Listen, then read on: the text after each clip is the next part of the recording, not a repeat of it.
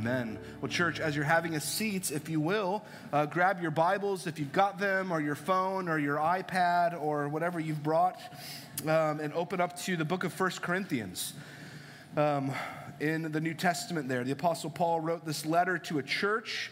Um, and we're going to be looking at just a few of the passages here uh, this morning. See you, students, fifth and sixth grade. Have a great time. Bye now. Um, and we are uh, we finished up our doctrine series, so we looked at, we spent 13 weeks looking at core doctrines of the Christian faith, which was, uh, which was a lot of fun. And so we've got two weeks here between uh, now and the Advent season, which is crazy. Yesterday, my family and I put up our Christmas tree.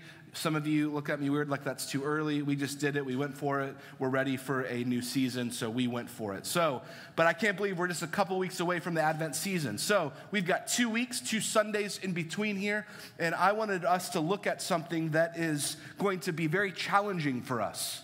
Um, we were looking at for 13 weeks just core identity um, gospel rooted truths and all of these things about doctrine. And so, for these next couple of weeks, what I want us to do, in light of all that stuff, in light of the fact that Jesus has come, in light of the fact that he is our Savior, that he is resurrected, that we are now in the kingdom of heaven, uh, in the kingdom of God as God's children, what now? What do we do about that? So what, basically?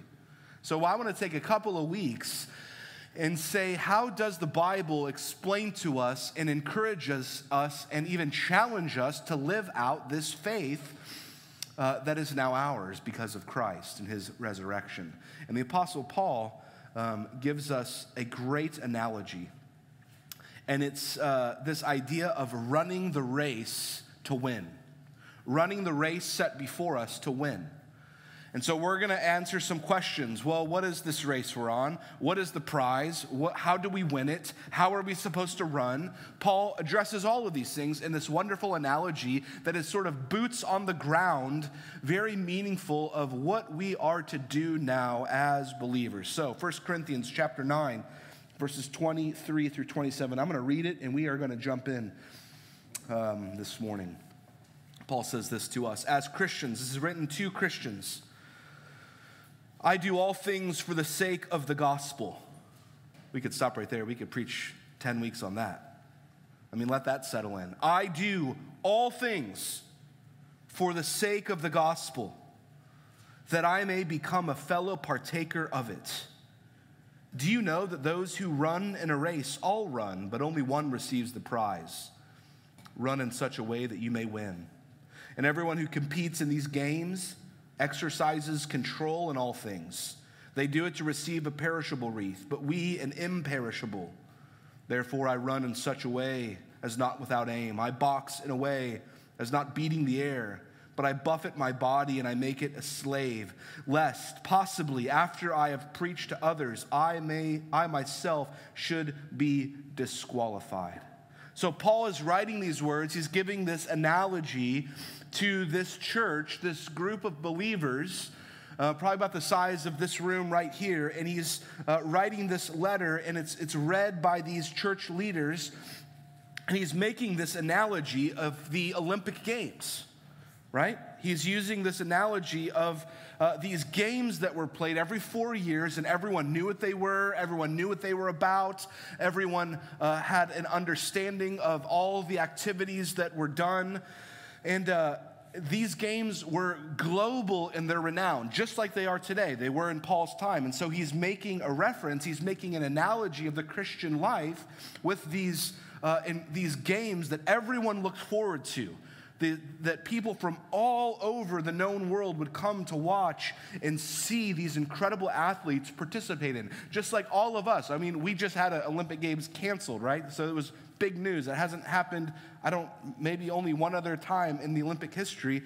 But even today, like the world tunes in to watch it. It was the same in Paul's time. And so he doesn't even really need to explain what these games are. He just uh, refers to them as the games because they, they began.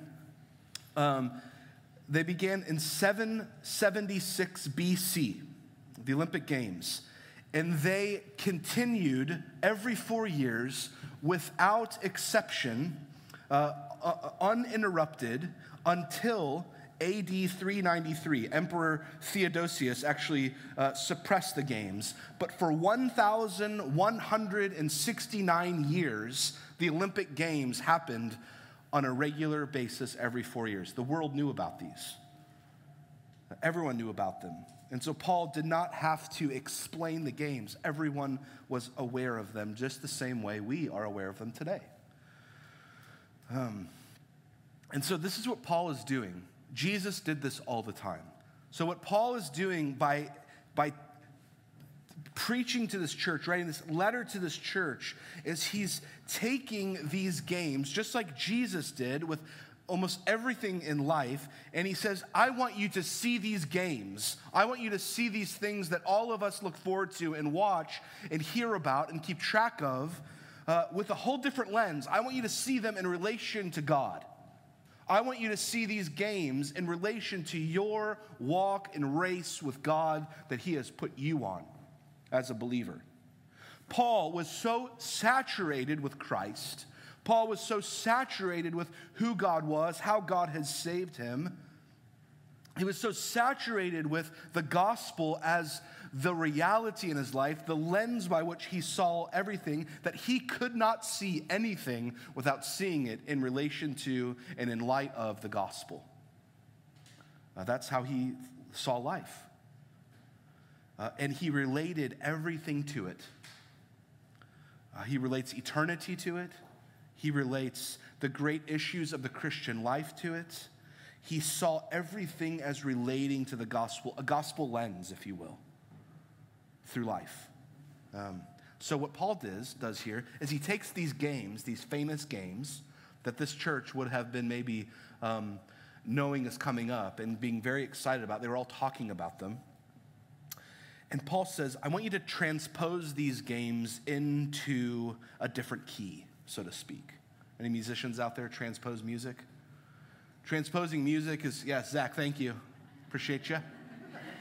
You and me, bro, right here. Just you and I talking. We've already talked about this, but we can do it again. Um, transposing music is you take it, uh, Zach, correct, well, don't correct me right now, but later. You can correct me if I'm wrong.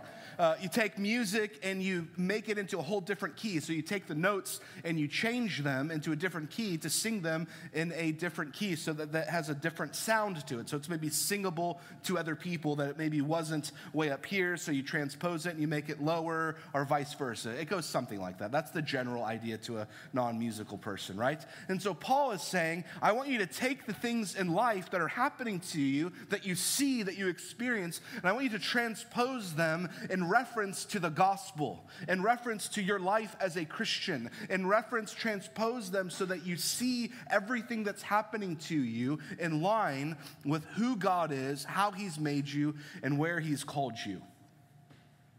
He wants every Christian to see everything that's happening in our lives in relationship to our identity as believers in Christ. And he's doing that with these games. So these games are played out at this level of reality for Paul. So he's saying they run at this level, they box at this level, they, these athletes train at this level, they, they practice at this level, these athletes deny their bodies at this level, they, they go to extreme lengths at this level, they set their sights on the gold and to achieve the prize and the crown and the applause of their country at this level. And Paul says, I want you to see all of that at a different level. I want you to transpose the temporary struggles and triumphs of the Olympic Games and every reality of your life at the spiritual level of life and eternity in your relationship with God. Um, the same is true for us, whether there's a global pandemic happening, whether you have a job change, whether you're facing struggles as a parent, whether you're facing the realities of whatever is in front of you whether you're really excited about this thing coming up. Paul, in the same way, for the Christian, wants us to see all of these things that we face that are in our reality in our everyday. He wants us to transpose them and see them through the lens of the gospel, through the lens of who we are as Christians and the responsibilities that God has called us into and onward for. So when you see athletes run, Paul says, I want you to see another kind of running. When you see them box and train, I want you to see another kind of boxing. When you see them denying themselves, I want you to see a different kind of denial. Uh, when you see them smiling with a gold medal around their neck and their national anthem playing as proud citizens of that country, I want you to see and hear another song being played. I want it to be but a shadow of your reality in Christ and the kingdom and that which we are caught up in. That's what Paul is trying to do in this text for the Corinthians. Um, and that's what I want to do with us this morning as we examine our lives. I want us to transpose everything we see and hear in our lives in a different key, if you will. Paul asks, Paul challenges us to do this. So every time we turn on the news, uh, every time we pull up our news feed on our phone, every time we pop Netflix on, um, I want us to think about it differently. Every time we sit down with our spouse to have a conversation, every time we have to discipline our children, every time we have to celebrate with our children, every time we go hang out with friends, I want us to think about it and see it differently. Because Paul wants us to see it and think about it differently. Because we are different, we are not the same. We are to look at our world around us in our lives in a different reality. And like Paul, we're to see it through a lens that is different. Um, now, here's where Paul's going. So, Paul, in this text, uh, these, these games that they're meant to be seen, they're meant to be heard by Christians as this impulse, and Paul's drawing these parallels that we are to see them, and we likewise are to fight the fight of faith and run the race of life with nothing less than Olympic passion and perseverance. That's sort of the analogy he's drawing here. These Olympic athletes, he's saying, Your Christian life that you're living now, we are to live it with this level of passion and obedience and self denial and training. That this is the way we are to see and live our Christian lives with this level of intensity. When we look at Olympic athletes, we're blown away by the lengths that they go to win this prize that's out in front of them. I mean, their entire lives are dedicated to it. Paul says this is the way we are called to live as believers in that very same way. So we're going to take a couple weeks and we're going to look at this, these set of verses, and there's at least two important things that we're going to look at that we're going to draw our attention to. First, what is the prize? What is the crown? What is the finish? What is the triumph? What is that? What's at stake in the race of the Christian life that the Apostle Paul is telling us? What are we to run and fight for? Why are we doing this? Why did you show up here this morning? Why not just go to brunch? Right? Why serve in a church? Why give money to a church? Why give your time and resources and energy to a group of people for the glory of God? Why not just go to brunch? Why do we fight the fight of faith together? Second thing, what we want to look at is um, the running itself. How do we run? Um, what, is it to exer- what, what does it mean to exercise self control? How are we to buffet our bodies and make them our slaves, like these words that Paul uses? And here's another question that I want to ask ourselves. This is going to be next week. How do we do that if we're weak and beat up and broken? How do we do that if we're facing physical illness? How do we do that if we physically, we're not phys- we don't physically feel like an Olympic athlete, but how does our faith root us in such a way that we could say all these things with an Olympic like passion? How do we fight like an Olympian, so to speak, in our lives? That's next week. So today, one question What is at stake in the race? What is Paul telling us? What is the prize and what is the crown? Paul gives us the answer to the question in four different ways in four different verses. Two of them, he talks about what's at stake when he runs his own race that God has set him on. And two of them, he talks about what's at stake in the way that the Corinthians, those church members, run their race. It's the same thing for both, but he gets at them in a little different way. But what's at stake for both is the prize. And he uses himself as the first example and then he calls us as believers to join him in on this race. He said, We're running the sacred race together. So Paul says, We're in this race together. I'm in it with you. First, verse 23. Uh, in this section of scripture, as we just to kind of back you into it a little bit, he just got done describing the fact that he is willing to become all things to all people. So, right before this, he says, To a Jew, I become like a Jew. To the Gentile, I become like a Gentile. To the slave, I become like a slave. To the free man, I become like a free man. I do all things for the sake of the gospel. He's saying, I will go into any situation to preach and proclaim and display and demonstrate the good news of the gospel. So, he's just got done saying all of this. And then he sums up this passion for all people and for the gospel to move forth in verse 23, our beginning verse. And I do all things for the sake of the gospel, that I may become a fellow partaker of it. So Paul says, I become all things to all people. I do all things for the sake of the gospel, that I may partake in the gospel. Isn't that interesting? That's an interesting way of putting it. Um, so that's what's at stake. That's the prize. That I might partake in what the gospel promises, to be a partaker in the gospel. So, what is the gospel promise? What is he talking about here? What does it mean to share in the gospel or to partake in the gospel? Romans 1:16, Paul tells us in another letter he writes. He says that the gospel is the power of God unto salvation to everyone who believes. So Paul says, I live for the sake of the gospel. I live my life for the sake of the gospel. I preach it. I will die for it. Um, I will do all things for the sake of the gospel so that as many will as possible will be saved. And so I will be saved. He's saying that's what it means to participate in the gospel, to be a sharer in the gospel, to, to, to participate. It means that we're saved. It's our salvation. We participate now in the gospel. That's our salvation. So Paul says the race that we're running to participate in the gospel, what's at stake is our very souls, our salvation. He said the same thing to Timothy in 1 Timothy. He's, he's, he says, take heed to yourself, 1 Timothy 4.16, and to your teaching. Hold fast to that. For so by doing so, you will save both yourself and your hearers. You will save yourself and your hearers when you live for the gospel. Why is that?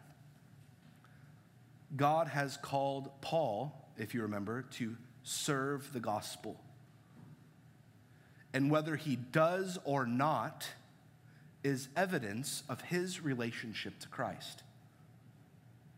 God saved Paul for a reason.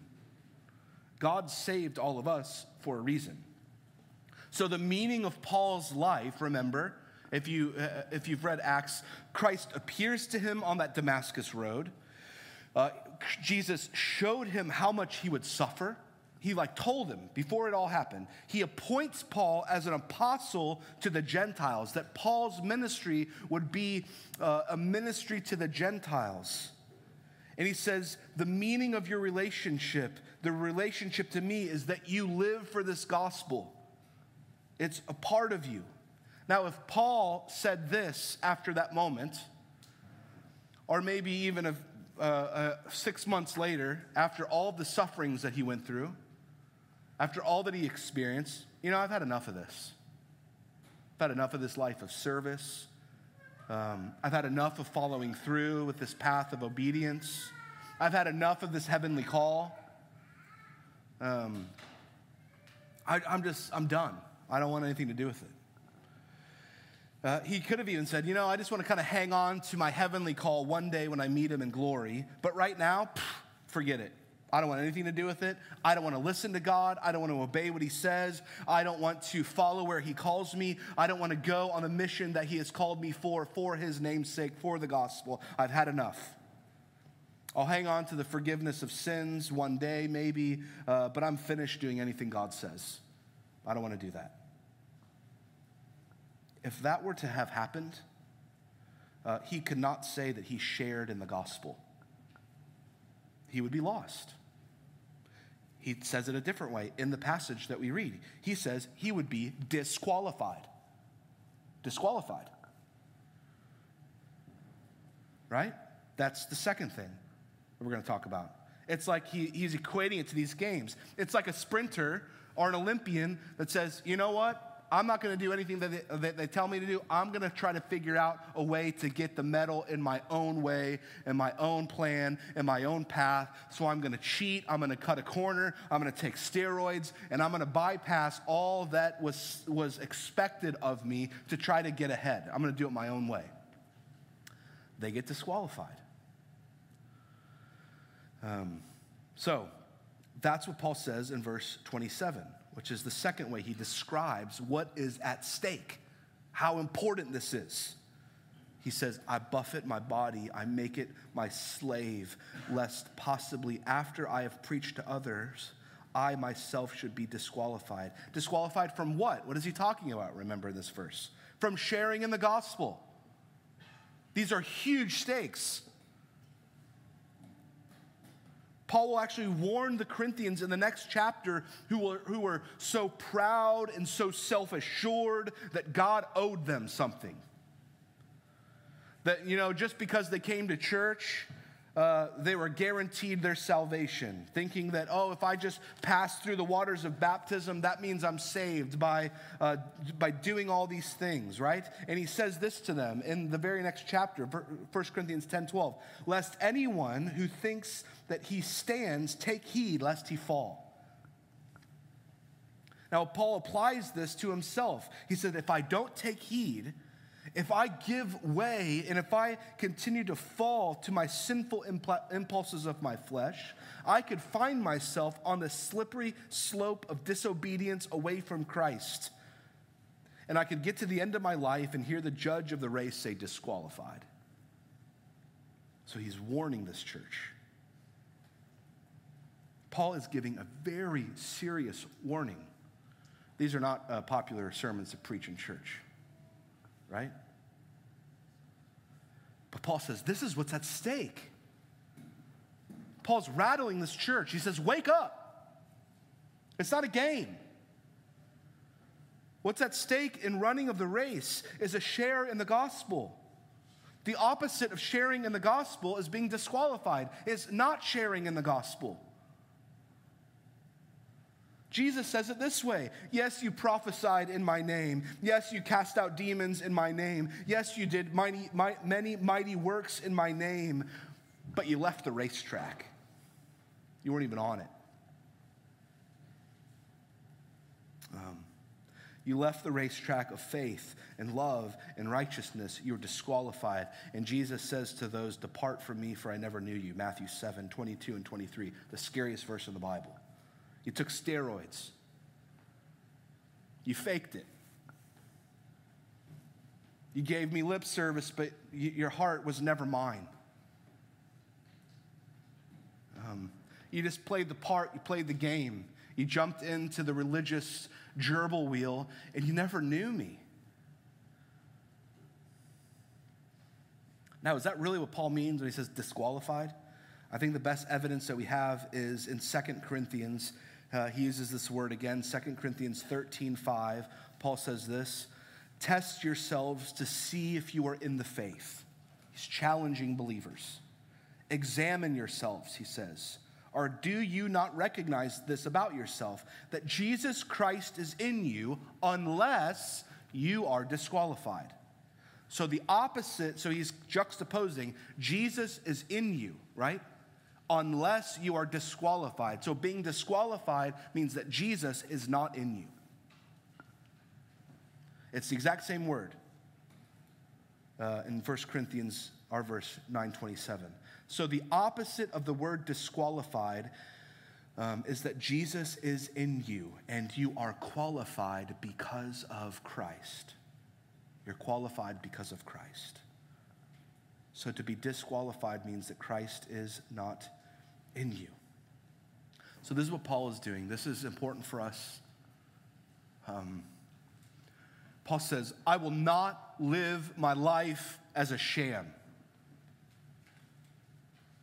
I will not just give him lip service. I will not, I refuse to play the game. He says, I'm in it.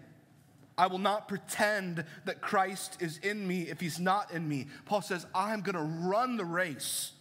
I'm going to fight. I'm going to be a living demonstration of all that he has done in me. It's going to pour out of my life because how could it not? The risen Lord Jesus ruling and reigning is living through me by the work of his Holy Spirit. I'm going to live my life in such a way that everyone will know the race that I'm on because God has called me to it. I'm going to be a living example of the living Christ, running and fighting. Now, hear this. This is important. Um, the verse I'm about to share is the, is the key to unlocking, I think, the question that is on many of your faces right now. A lot of the, in, this, in this question is this Are you saying that I got to earn my salvation? Like, do I have to run and so that God would look down and say, Oh, good job running. You're it. I know a lot of you are looking at me like, Ah, what? Here's the key. This is it. Philippians 2 or Philippians 3:12. Listen to Paul. Not that I have already obtained it or have already become perfect. Catch this. But he says, I'm not perfect. I haven't already obtained it but I press on in order that I may lay hold of that which I was also laid hold of. Did you catch that? But I press on. It's the same, like I run in order that I may lay hold of that for which I was also laid hold of by Christ Jesus. We have to get that part right. I run, Paul says, to lay hold of my share of the gospel for which I was already mightily, irreversibly, powerfully laid hold of by Christ. Jesus grabbed me, saved me, redeemed me, rescued me, breathed life into my dead body, and invigorated me, and saved me, and gave me gifts. And so now, out of that, I can run and try to lay hold of the prize before me because Jesus has laid hold of me. You see that? That is so different than saying, I'm running because I have no idea if I'm going to make it. That is so different than saying, I got to run really hard so that God will look down on me and say, Good job running, come on in. No, it's God has, has done a miracle in me. God has laid, through Jesus, has laid hold of me, and so now I can run. I can run unashamed. I can run uh, fully how He's wired me and how He's made me. I don't have to say, I'm running because I don't know if I'm justified and saved. I hope maybe one day by the end of the race, he might look down and the scales may tip. It's not that at all. That is not the nature of the race that's set before us.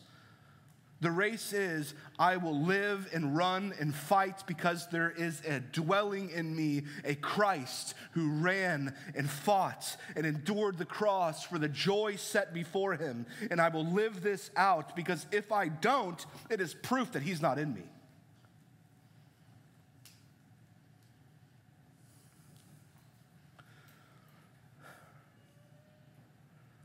This is uh, the scary thing about this text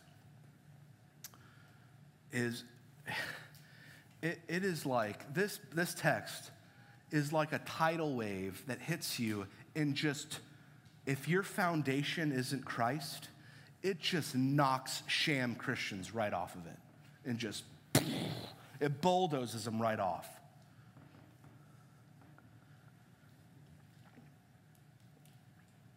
So the first two statements um, of how the prize is conceived is found in 24 and 27. So, what is the prize? Verse 24.